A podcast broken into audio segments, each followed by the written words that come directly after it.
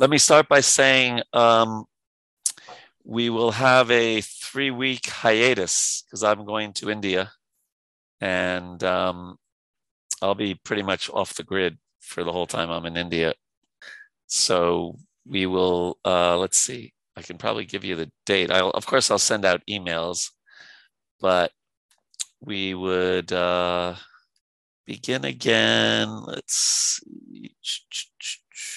On Sunday, the 16th of October. Okay, so just put that out there, and also put it in the recording so people who listen online, they'll say, what happened? No recordings for so long.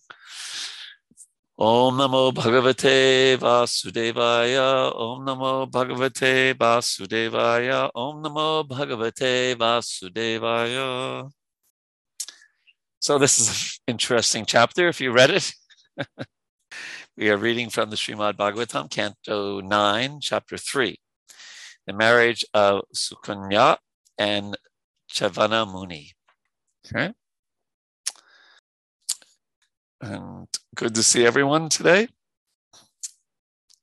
We will get started. So Sukadeva Goswami continued, O King. So that's Parikshit Maharaj.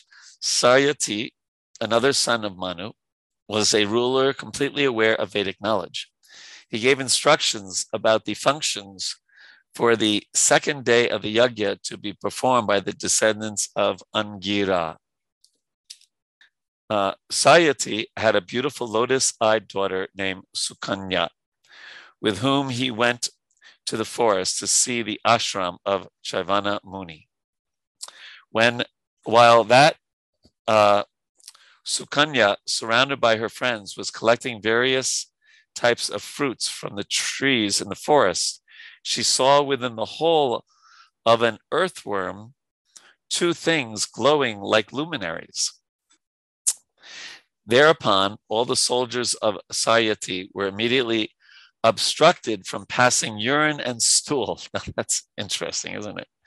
Upon perceiving this, Sayati spoke to his associates in surprise. How strange it is that one of us has attempted to do something wrong to Chyavana Muni, the son of Bhrigu. It certainly appears that someone among us has polluted this ashram. Being very, very much afraid, the girl Sukanya said to her father, I have done something wrong, for I have ignorantly pierced these 2 luminous substances with a thorn.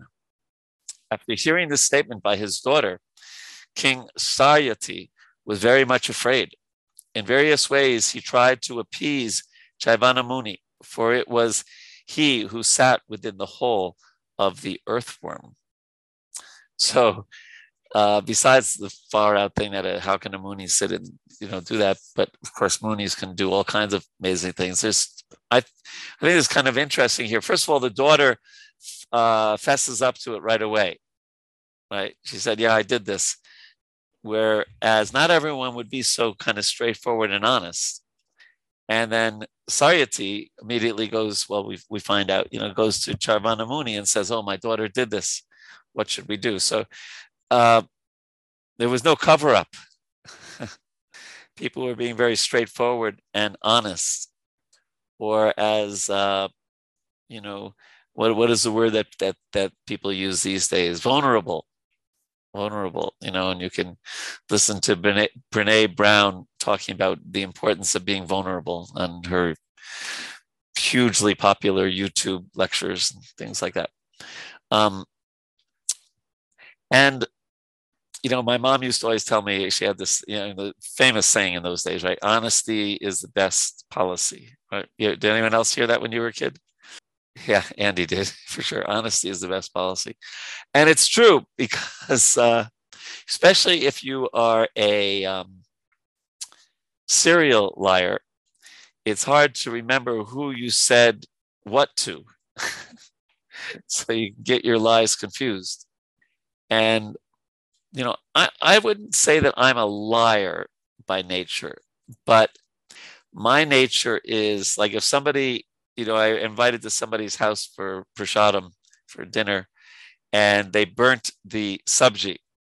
And if they ask me, what do I think of the sabji? I'm not the kind of person who's, oh, it's burnt. I say, no, it's very, very, you know, I'll kind of say, oh, it's very good, you know, something like that. So, but here, I just think it's interesting. They're very straightforward. They just immediately tell him. She tells her father tells the Muni. And although it's not said here, we could imagine that perhaps Chyavana Muni appreciated the straightforwardness. Text 9.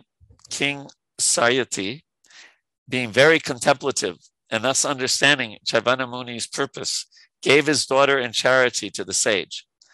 Thus, released from danger with great difficulty, he took permission from Chyavana Muni and returned home. Purport. The king, after hearing the statement of his daughter, certainly told the great sage Chyavana Muni everything about how his daughter had ignorantly committed such an offense. The Muni, however, inquired from the king whether the daughter was married. In this way, the king, understanding the purpose of the great sage Chyavana Muni, yad abhi prayam agyaya, immediately gave the Muni his daughter in charity and escaped the danger of being cursed. Thus, with the permission of the great sage, the king returned home. So, you know, it's going to come up in the next purports also. It is a challenge in 2022 to try to enter deeply into the culture and the way things were done in those days. Now, of course, Chyavana Muni is a great Muni, great mystic, powerful person. And he also, in other places, and I'm sure the king knew this, you know, could be a little ornery, can get a little upset. Right. So, so for various reasons, it was, and the, you know, the sage hinted that he would like to marry his daughter, and so it was arranged. We'll continue and then take questions. Chyavana Muni, text 10, was very irritable. There it is. It says that. But since Sukanya had gotten him as her husband, she dealt with him carefully according to his mood. Knowing his mood, she performed service to him without being bewildered. So this is a purport also that is not, maybe at least in the United States, the standard way people think, although some people do think this way. This is an indication of the relationship between husband and wife. A great personality like Chyavana Muni has the temperament of always being in a superior position. So especially, you know, a Muni like him. Such a person cannot submit to anyone.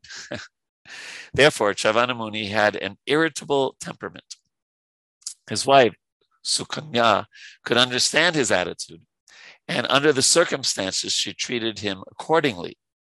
If any wife wants to be happy with her husband, she must try to understand the husband's temperament and please him. This is victory for a woman. Even in the dealings of Lord Krishna with his different queens, it has been seen that although the queens were the daughters of great kings, they placed themselves before Lord Krishna as his maidservants. However great a woman may be, she must place herself before her husband in this way. That is to say, she must be ready to carry out her husband's order and please him in all circumstances. Then her life will be successful. When the wife becomes as irritable as the husband, their life at home is sure to be disturbed and ultimately completely broken. In the modern day, the wife is never submissive, and therefore home life is broken even by slight incidents. Either the wife or the husband may take advantage of the divorce laws. According to the Vedic law, however, there is no such thing as divorce laws, and a woman must be trained to be submissive to the will of her husband. Westerners contend that this is a slave mentality for the wife, but factually it is not. It is the tactic by which a woman can conquer the heart of her husband, however irritable or cruel he may be. In this case, we clearly see that although Chyavana Muni was not young, but indeed old enough to be Sukanya's grandfather and was also very irritable, Sukanya the beautiful young daughter of a king, submitted herself to her old husband and tried to please him in all respects. Thus, she was a faithful and chaste wife. So this, as I was reading this, oh, someone's waiting to come in. As I was reading this and preparing to speak, I felt, what's the word I'm looking for? Of two minds, because first of all, probably, you know, my role as a teacher of the Bhagavatam, and especially Prabhupada's Bhagavatam, is to present his teachings the way he wants them taught. So that's really important. And also knowing that this purport and has sometimes been used in an abusive way, or just this mindset. Well, Prabhupada said this, you know, and a man may be, you know, mistreating a woman, and she said, well, she's got to submit, you know. So this is not. I think it's fair to say that we have to also, you know, I did a little research. Prabhupada said in other places, he said, the wife is supposed to serve the husband and the husband is supposed to serve the wife, right?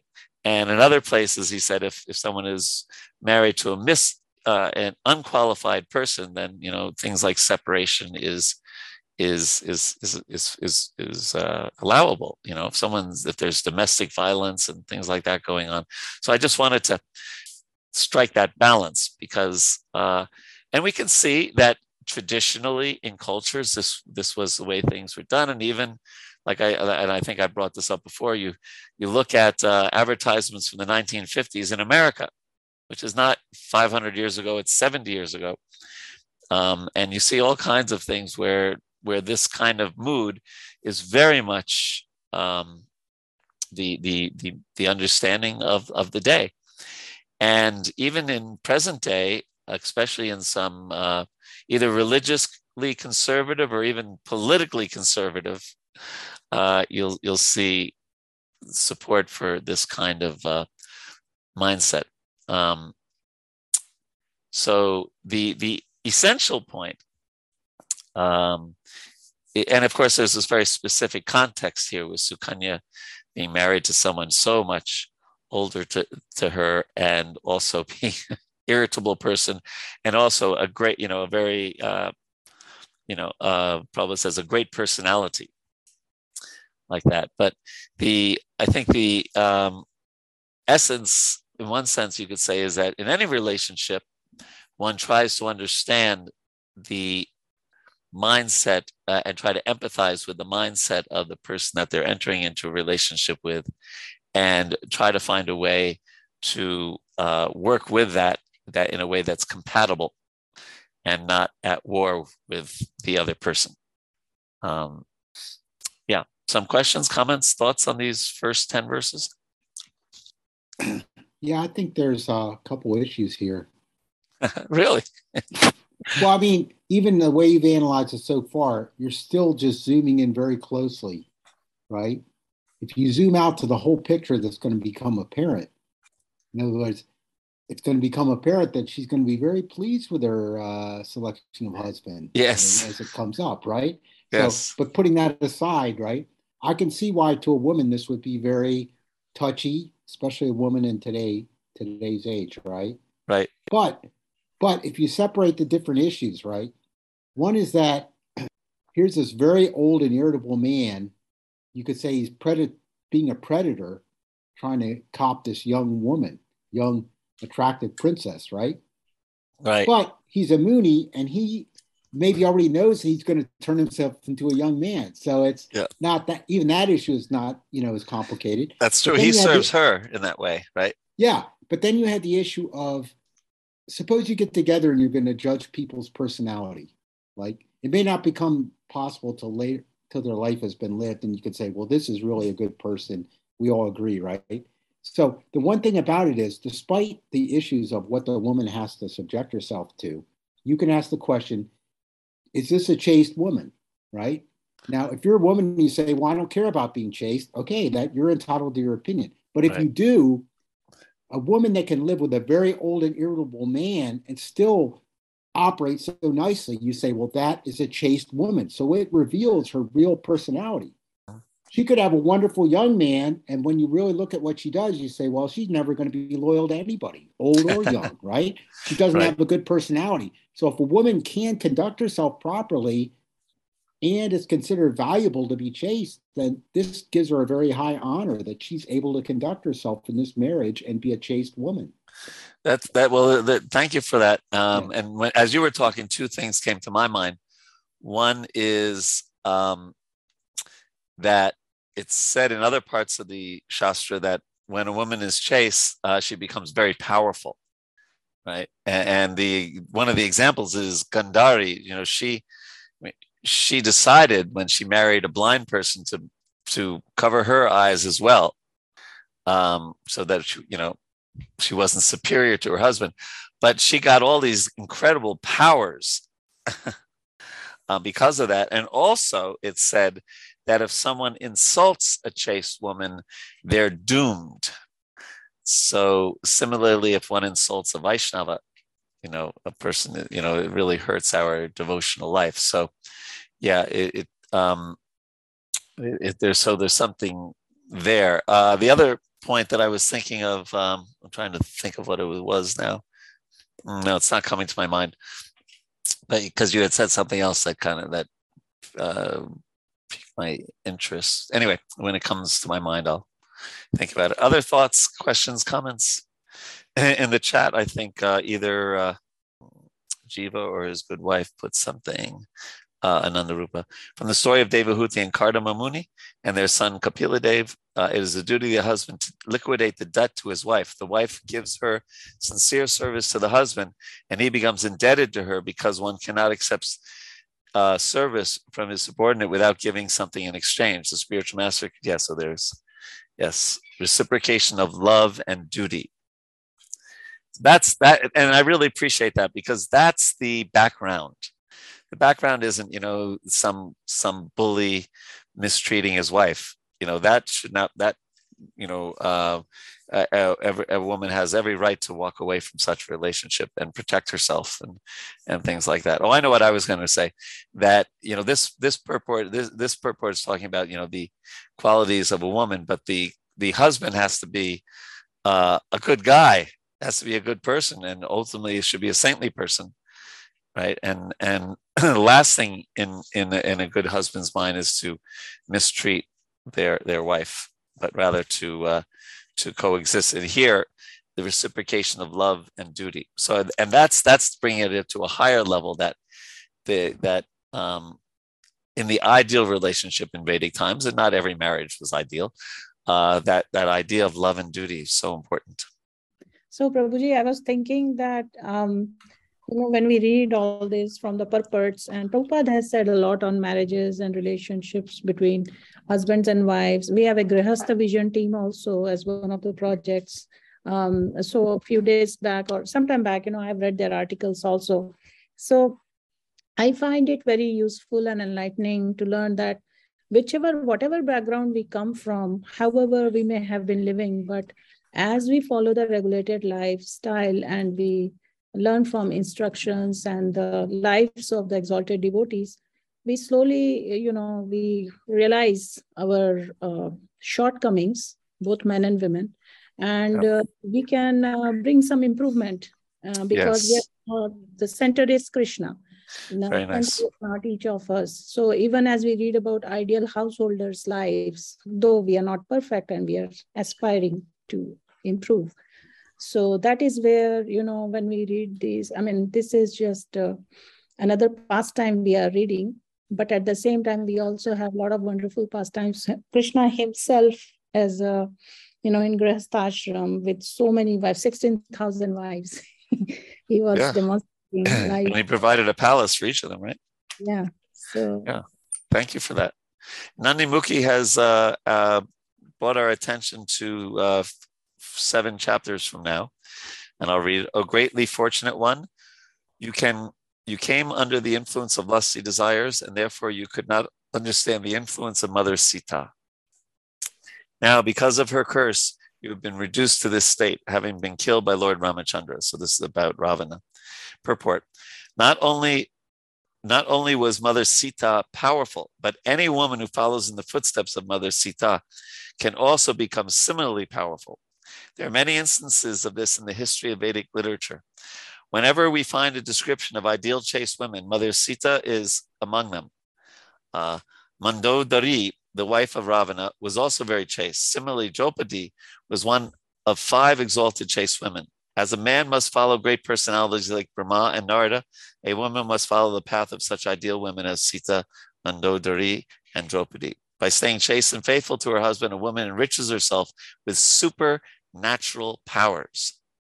It is a moral principle that, and then it goes on to other things. But yeah, supernatural powers. Thank you for that, Nandimukhi. Very helpful. Anything else?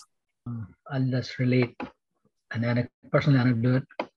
So I was married in 1994, and at that time, my grandmother, she said, there's a plenary portion of Lord Vishnu in you, and the wife is to be treated as Lakshmi.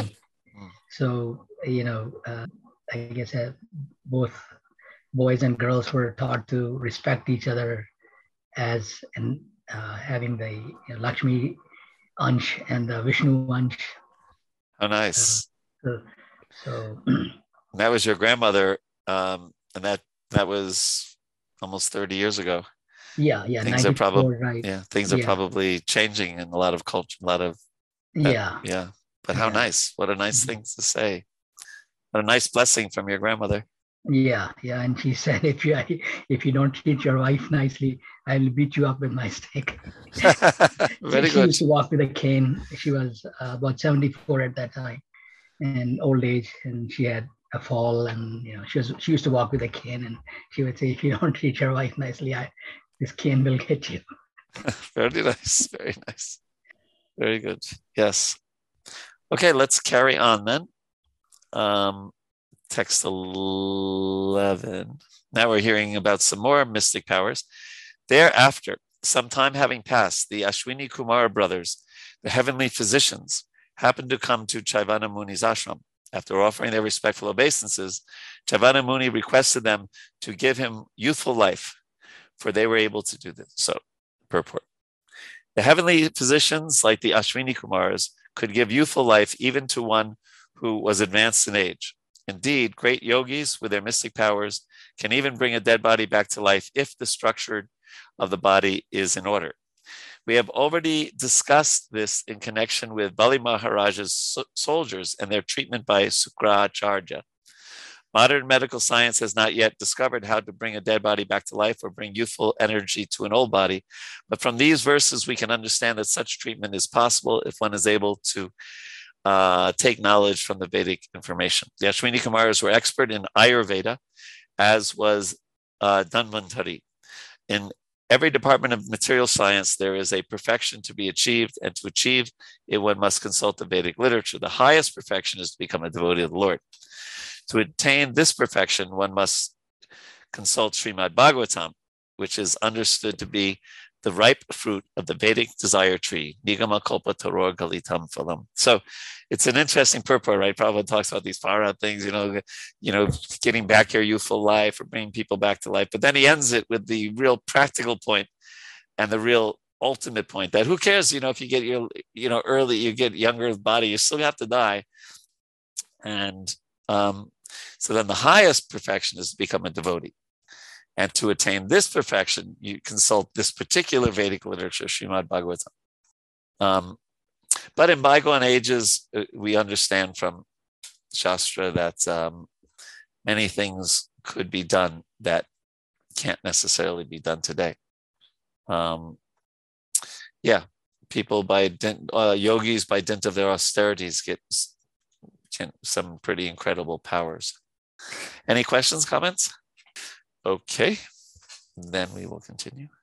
Text 12. Chyavana Muni said, although you are ineligible to drink somaras and sacrifices, I promise to give you a full pot of it. Kindly arrange beauty and youth for me because they are attractive to young women. The great physicians, the Ashwini Kumaras, very gladly accepted Chyavana Muni's proposal. Thus they told the Brahmana, just dive into this lake of successful life. One who bathes in the lake has his desires fulfilled. After saying this, the Ashwini Kumaras caught hold of Chyavana Muni, who was an old diseased invalid with loose skin, white hair, and veins visible all over his body. And all three of them entered the lake. Purport, Chyavana Muni was so old that he could not enter the lake alone. Thus, the Ashwini Kumaras caught hold of his body, and the three of them entered the lake. Thereafter, three men with very beautiful bodily features submerged from the lake.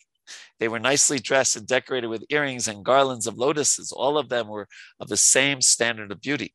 The chaste and very beautiful Sukanya could not distinguish her husband from the two Ashwini Kumaras, for they were equally beautiful. Not understanding who her real husband was, she took shelter of the Ashwini Kumaras. Purport. Sukanya could have selected any one of them as her husband, for one could not distinguish among them.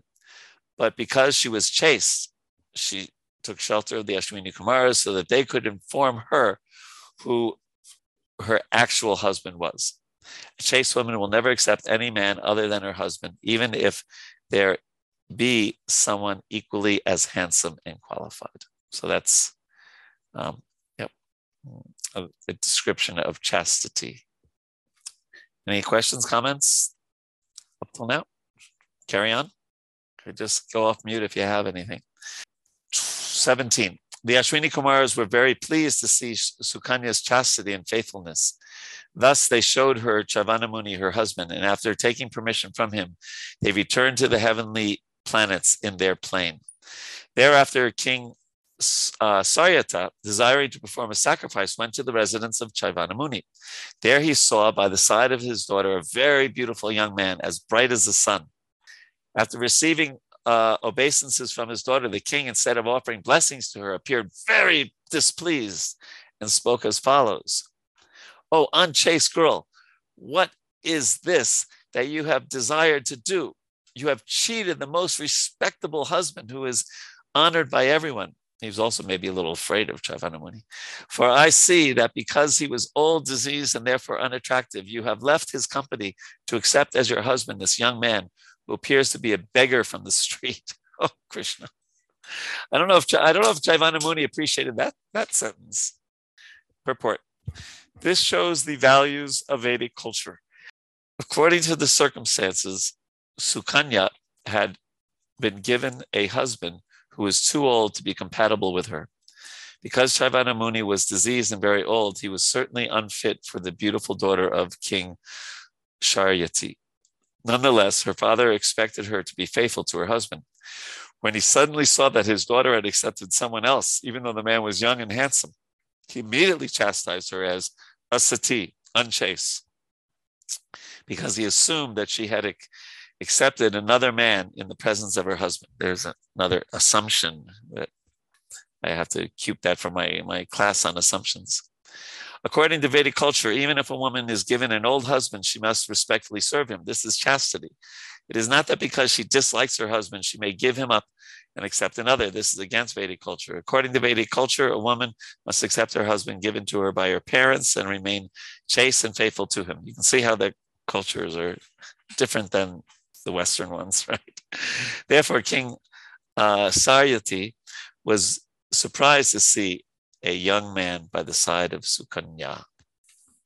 So we have this saying in conflict resolution, and I think we've spoken about this before, to be curious, not judgmental.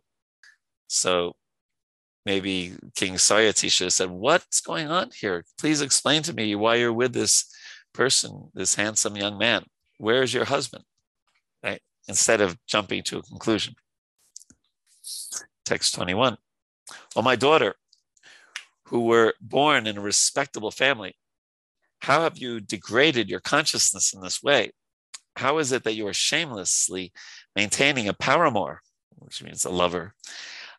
You will thus degrade the dynasties of both your father and your husband to hellish life. Purport. It is quite clear that according to Vedic culture, a woman who accepts a paramour, a second husband, in the presence of the husband she has married is certainly responsible for the degradation of her father's family and the family of her husband. The rules of Vedic culture in this regard are strictly observed in the respectable families of Brahmanas, Kshatriyas, and Vaishyas even today, although I don't know that today was the 1970s, so probably less today. Only the Sudras are degraded in this manner. For a woman of the Brahmin, Kshatriya, Vaishya class to accept another husband in the presence of her husband she has married, or to file for divorce, or accept a boyfriend or paramour is unacceptable in Vedic culture. Therefore, King Sayati, who did not know the real facts of Chyavana Muni's transformation, was surprised to see the behavior of his daughter. And it's also, you know, Prabhupada, when he writes, he's laying down the standards or the ideal. You know, there are times when Prabhupada said, okay, if you need to get divorced, what can I do? You know, in certain situations. So you'll see that sometimes from the class, from the Vyasa-san when he's speaking to, but then when he's dealing with individuals, he will sometimes adjust things according to time, place, and circumstance. Yes, Dean. Yeah, I was just going to say, I think, you know, the overall theme is that these things like marriage and whatnot, you know, they're not vehicles to pursue these sort of like, I guess, shallow pursuits or material pursuits. It's just another form of kind of, you know, service, and that the point of them is to, I mean, I think it gets into a little bit more relative to the kids and other sections, but you know, the point is to create the best environment to raise kids, not to seek some Hollywoodish version of love that, you know, I think the vast majority of mature people would agree is just that, you know, a movie in the vast majority of cases. And, you know, the only other thing I'll say is that like so many other things, we may go back and criticize stuff from the past. I saw this word just yesterday I thought was great. It's called presentism. It's apparently some author wrote about it, and it's like exalting yourself by looking at the past and criticizing it as though you would have somehow been different had you been in the past, which is, of course, highly unlikely. The only other thing is, like, you look in today's world, I mean, we have terrible problems with broken families, divorce rates that are just at extreme highs. So, you know, I think maybe before we just wantonly criticize some of these traditional things from the past, it's a little bit of self-awareness, you know, probably be in order. Thank you. Yes, I'm looking at the term presentism originated in the 20th century in the discipline of history as a pejorative for the faulty understanding of the past in terms of the present. I'm so glad there's a word for it, because I think we've spoken about it sometimes. Yeah, it's a bit of a topic, I think, on the Twitter sphere these days. I'm not on Twitter, but there is, I can't remember his name, but there's an author who wrote a scholarly paper on this about, for instance, this, what we've got going on in the U.S. here, basically criticizing all of our history because there was slavery and things of that nature. He's like, well, you have to put this into perspective. Slavery existed pretty much since the dawn of time, everywhere, by everyone, to everyone, and themselves. So anyway, I'm getting off topic, but no, but it's not really, it's on topic, and you know, it's a really good point. It's a really good, and I often, you know, talk about it in the sense that it's so hard to enter into another culture. So what to speak of another time and another culture. Yeah, very good. Thank you. That's great. I'm going to try to use that term, presentism. I like it. Nandarupa or Jiva Tatapuru? Hare Krishna Prabhu, Dhanvats. This is Jiva Tatapuru. Yes. So as we are on this particular topic, King, you know, is addressing his daughter that she has, you know, a young paramour. I'm also reminded of the contrast King Mandhata was previously approached by Saubhari Muni, right? He was also very old, frail body person. He wanted to marry one of the princesses. King Mandhata had 50 daughters. Ah. The King Mandhata, looking at him, almost laughed and said, okay, you can approach any of my daughters and see if they would like to marry. And so while walking to the palaces of the princess where they were residing, to the palace, the sage realized his current physical appearance. So he turned himself with his yogic power into a very handsome young man. And so when he reached there and the princesses saw, they were fighting among themselves to marry this sage. And when they all, 50 of them married, King Mandhata had a great realization. He was surprised to see the yogic power of the sage. And here, two things. Once again, the king did not address the young man. He addressed his daughter because he wanted to directly clarify. And there's another aspect in conflict resolution that you are very much aware, I'm sure, is triangulation. Yep. Right. So he directly asked the question to his daughter. He addressed his daughter and made these statements. It's in a way, trying to clarify that this is what my observation is, and this could be a very bad effect to our dynasty, just to my dynasty, but also to your husband's dynasty. Yeah. And this is against the Vedic culture. Otherwise, what happens is we see people, they are doing triangulation, talking to other people and criticizing, someone without realizing the context, without realizing on the surface. And that did not happen. So that is a very good thing that was apparent in this case. Yet at the same time, I'm hoping that the king would also get some renunciation, realizing that the sage, is so powerful. And maybe he should have realized that aspect as well, that his daughter is equally chaste and so forth. So again, as we continue to proceed on this story. But there was a big contrast as how the King Mandhata was, seeing his 50 daughters married to Chyavana Muni. And not just that, Saubhari Muni, he actually built a palace for each of the princesses. So there were 50 palaces with his yogic power he was able to build. And yet at the same time, that caused renunciation to invoke in the heart of King Mandhata. And here we are seeing that the king is having direct conversation with his daughter. So I was just reminded of the two contrasts in situations, but similar situations, old groom and young daughters. Yeah. It's usually not the other way around. Yeah. Well, actually, it is in the 9th canto that we'll see Urvashi and yes. Hari. Yeah. Thank you. Thank you. So we can carry on unless there's any other points. Text 22. Sukanya, however, being very proud of her chastity, smiled upon hearing the rebukes of her father. You can imagine before she spoke, the father might have been really fried when she smiled. She smilingly told him, "My dear father, this young man by my side is your actual son-in-law, the great sage Chyavana, who was born in the family of Bhrigu."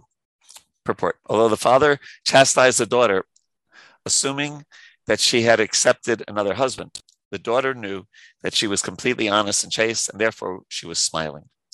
When she explained that her husband, Chyavana Muni, had now been transformed into a young man, she was very proud of her chastity, and thus she smiled as she talked about her father. Have you ever had that experience?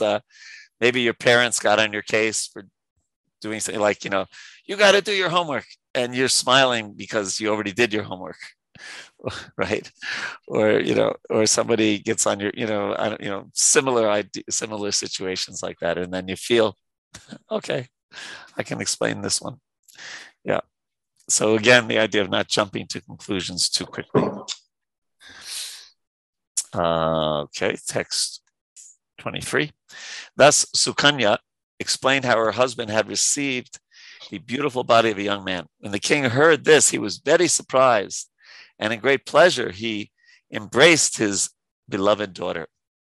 Thus, Sukanya, I read that already, 24. Chyavana Muni, by his own prowess, enabled King Sayati to perform the Soma Yagya.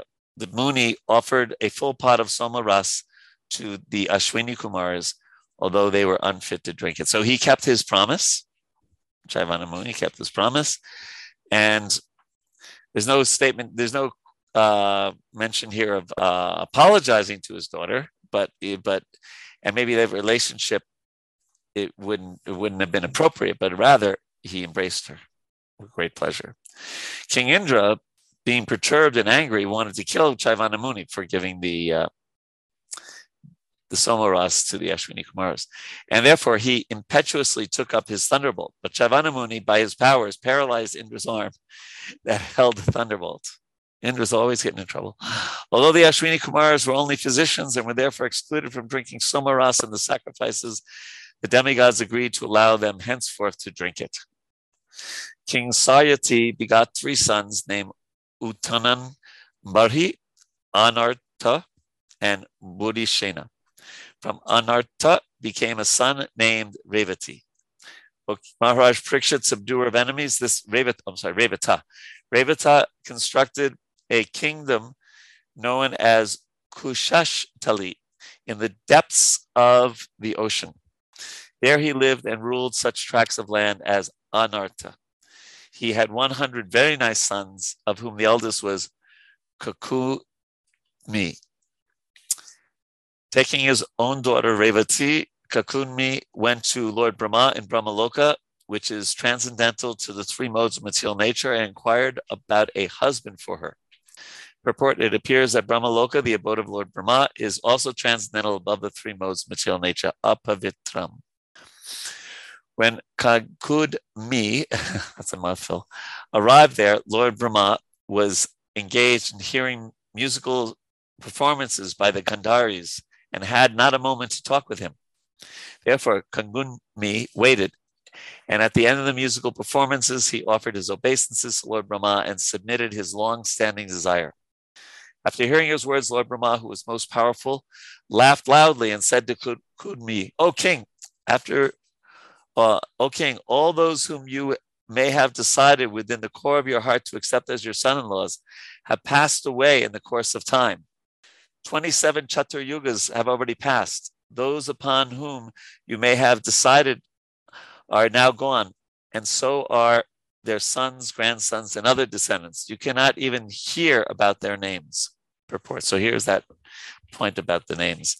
During Lord Brahma's day, 14 Manus, or 1,000 Mahayugas, pass away.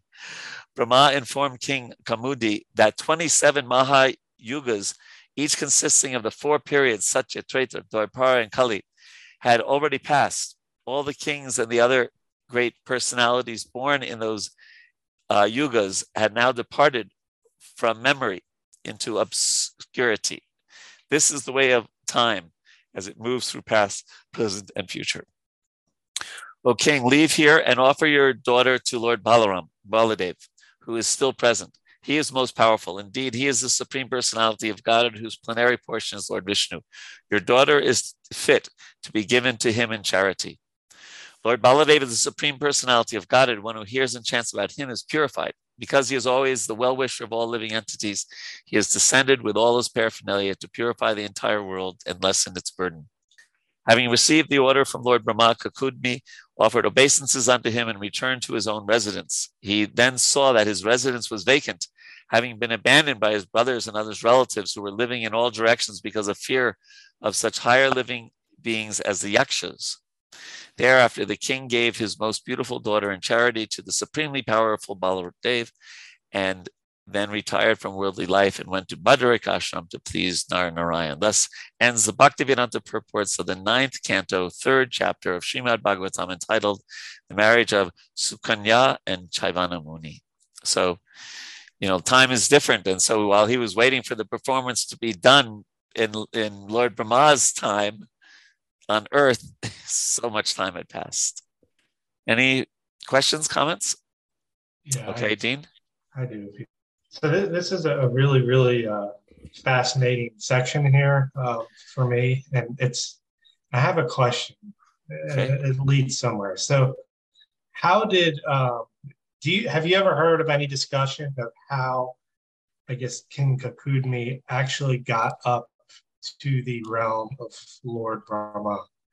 No, that's I don't think it's mentioned here, is it? Okay. The reason that I asked this, so I guess you could say in sort of pop philosophy or whatever these days, this is actually mentioned, this section is actually mentioned a lot. And it's mentioned as an example of, there's this sort of growing argument that our history, we've got it all. It was actually a lot different than the way that we perceive it now, not in a straight line, that maybe in times in far, far past, we actually advanced to much higher levels, you know.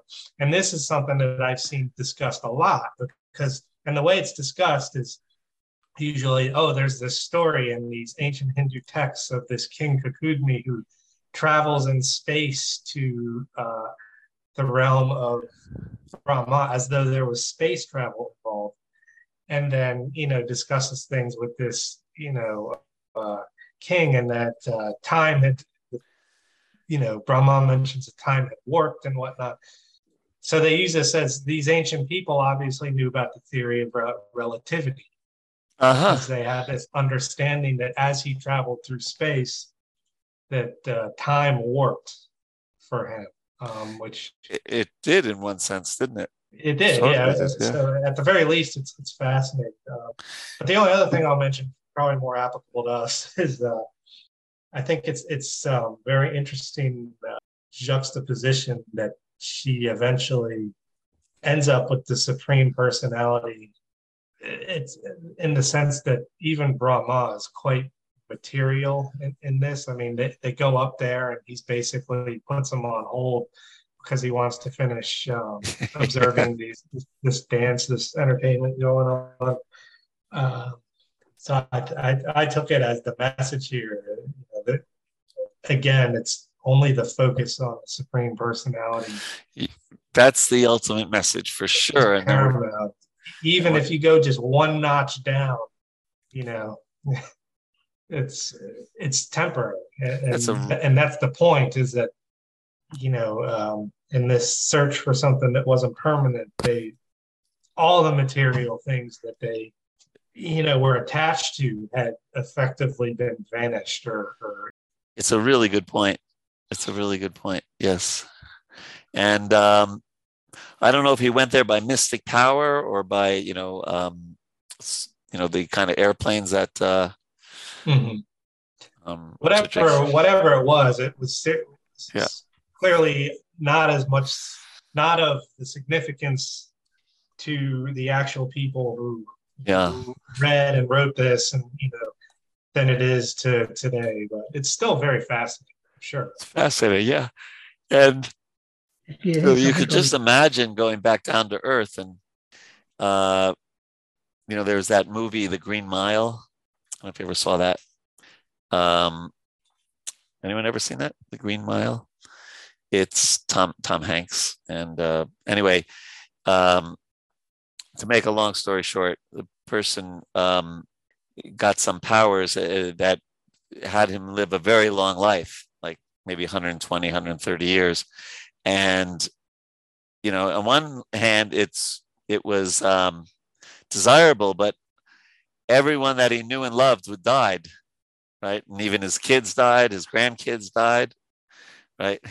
You know, so you can imagine when they returned to Earth, him and his daughter, it's like, of course, maybe it was all compensated for because they got in touch with Lord Balaram, right? But otherwise, you know, the palace was empty, and you know, time had totally marched on. You know, totally marched on. Yeah, I once gave a class in Vrindavan, actually, and I actually never told anyone in the class. Only people afterwards who approached me. That it was a fictitious character, but I gave a class. It was on, I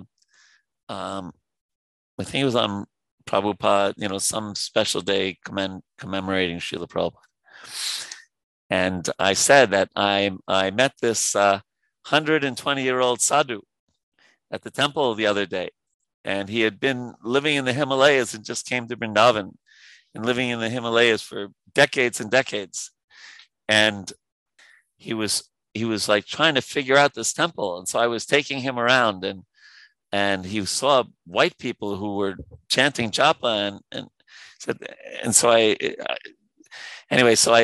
tell the story about how I'm just telling him all about Prabhupada and how this temple came about. It was all the time warp. It was all to glorify Prabhupada's accomplishments, right? Like that. So, yeah, but time is it's a fascinating thing. And the fact that Krishna knows past, present, and future, and we have free will, in other words, you could say, well, if he knows the future, then he knows what I'm going to do already. So where's the free will? And then also that time is conspicuous by its absence. There's no past, present, and future in the spiritual world. There's only present. So, yeah. Thank you for that, though. So, yeah, that point's really powerful. And then the point about presentism, very interesting. They're connected also in some ways. Anything else on these points? Do we have time to discourse a little more on that verse 32? Well, that's what Dean was talking about. Sure, we have time because we're done with this the same chapter, verse 32. I was really struck by this too because they had the old saying, "Truth is stranger than fiction." Okay. So you could have a scientist or someone from that mindset saying... Just for the benefit of the people listening on, so the verses 27, Chatur Yugas had already passed. Yeah. Those upon whom, right? This is one you're talking about? Yeah. Those upon whom you may have decided are now gone. And so are their sons, grandsons, and other descendants. You cannot even hear about their names. Okay, go ahead. Well, see... Dean was talking about how did this guy get there, but in the verse before that, Lord Brahma is laughing, right? Because however he did it, he didn't understand what he had done, because Brahma is saying, hey, it's already been millions and millions of years, right? Yeah. That you're thinking about. So he clearly didn't know what he was doing, however he got to but he time traveled.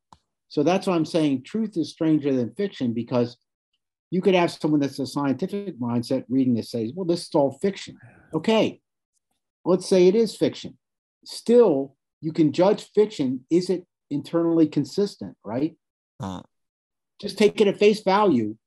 Then if you do that and really honestly try to think about what's being said is, they're talking about time travel. They're talking about relativity. There's no doubt, even if it's fiction. So that means that when this was written down, right, in Sanskrit, they were already thinking about these concepts. That's indisputable. Wow. And Brahma is not even, doesn't have a view as high as Krishna, right? He's not the supreme. No, he's not supreme. But he has the power to clearly see the time frame that he understands the time frame of millions of years, right? Plus, he understands the time frame of this person sitting before him. That's why he's laughing. He said, like, you have no idea how much time has passed by, right? So they're here talking about time travel. I mean, whether you like it or not, you can say, well, they're not using scientific discipline, but they had thought about time travel and relativity. It's indisputable. I just thought that was so amazing. Thank you. Thank you for that. Anand Rupa or Jiva Tapapu? Hare Krishna Prabhu, this is Jiva Tapadas. Time is relative, and actually we do have experience of this. For example, when we try to come class, that 5 minutes of wait, if you're early, looks like eternity. But when the class starts, it looks like in a few minutes the class has finished. So it is relative. We also have experience, and parents taught us that when you are doing a train travel or long travel, taking on long journey, it's always good to get to know the fellow passengers who are traveling with you. Because when you are having good conversation, exchanging information, time flies and the journey is very pleasurable. And if you're just looking from one station to the next station to the next station, it becomes really boring and long, lengthy and tedious. So we do have some perception of the relativity of the time. And Einstein also identified the relativity of the time as when a young boy and young girl are talking, time passes very fast, but the same time expands when your hand has been asked to place on a hot a stove, burning hot stove, or you're sitting on a burning hot stove. It feels like eternity. Every second expands to eternity. Hare Krishna. Thank you, Prabhu. Dean? Yeah, I was going to say that, you know, I've been fascinated about the historical context of these texts, and these scriptures. And, you know, on the one hand, you'd have the old world Indian perspective that they're 100% accurate, that, you know, they go back thousands and thousands of years longer than what has been designated to them. And then you have, you know, the Western view, which is that, well, no, they're much more recent. We don't have any evidence of, you know, civilizations having existed past X amount of years in these areas. And, you know, regardless of which side of that you're on, I think what can't be denied is if you take any sort of serious approach to reading these scriptures, there's so many examples of extreme insight. I mean, we were talking about Samskar last week, which to me is it's like a discussion of how the unconscious mind is formed and what affects it. I mean, how advanced is that? So whether or not the history, the data supports it, if you're of this Western perspective, you're forced to make the argument that somehow almost immediately after effectively starting the beginnings of civilization, these people somehow had this incredibly advanced, you know, understanding of psyche, of various things. And there are these sort of like fanciful myth-like stories. And I think they too easily read that and just, oh, this is just a bunch of like the ram, you know. Right. Well, you need to read a little more carefully. I mean, in the Gita itself, there's incredible psychology. Again, like philosophy and stuff. I think it's very analogous to, I'm not saying whether it's one way or not, but similarly, you know, the idea of how the pyramids came about in Egypt. You know, yeah. They're effectively arguing that we crawled out of the caves, and the first thing that we did practically was build the most mathematically precise structures that the world has ever seen, requiring it just, again, I don't know if it's one way or not, but it just doesn't add up to me either. Yeah. Very good. It looks like Henry is time traveling right now. He's in he's in his airplane, his private jet, traversing the world. It's not a private jet, but he is wearing a mask. I'm very happy to see that. Oh, and is that the Hartford Airport? Dulles. You've arrived. Great, welcome back. Very good. And Nandi Mukhi has put some of the calculations of the planets of Lord Brahma's planet in the chat as well. Yeah, it would be, I guess, like I said, Lord having the association of Lord Balaram makes up for everything.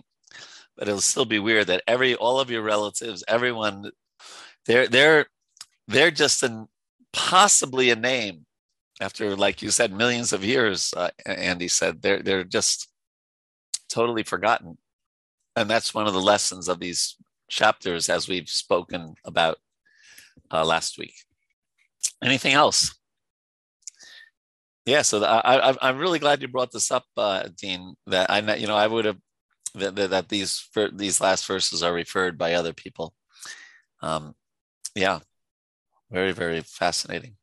Yeah. Oh, they've definitely been in like you know, the History Channel and all that type of stuff on these shows. Mysteries of the Universe. Yeah, that type of stuff. Okay, so we can end, and remember, for the next 3 weeks there will not be a class because I'll be in Govardhan Hill. I think it's just I'm trying to like even though this is the Bhagavatam. I'm trying to go completely off the grid for the next 3 weeks. So if I'm really, you know, get inspired, because this is not really on the grid. This is on the spiritual platform. I hope most of you get the emails that I send out.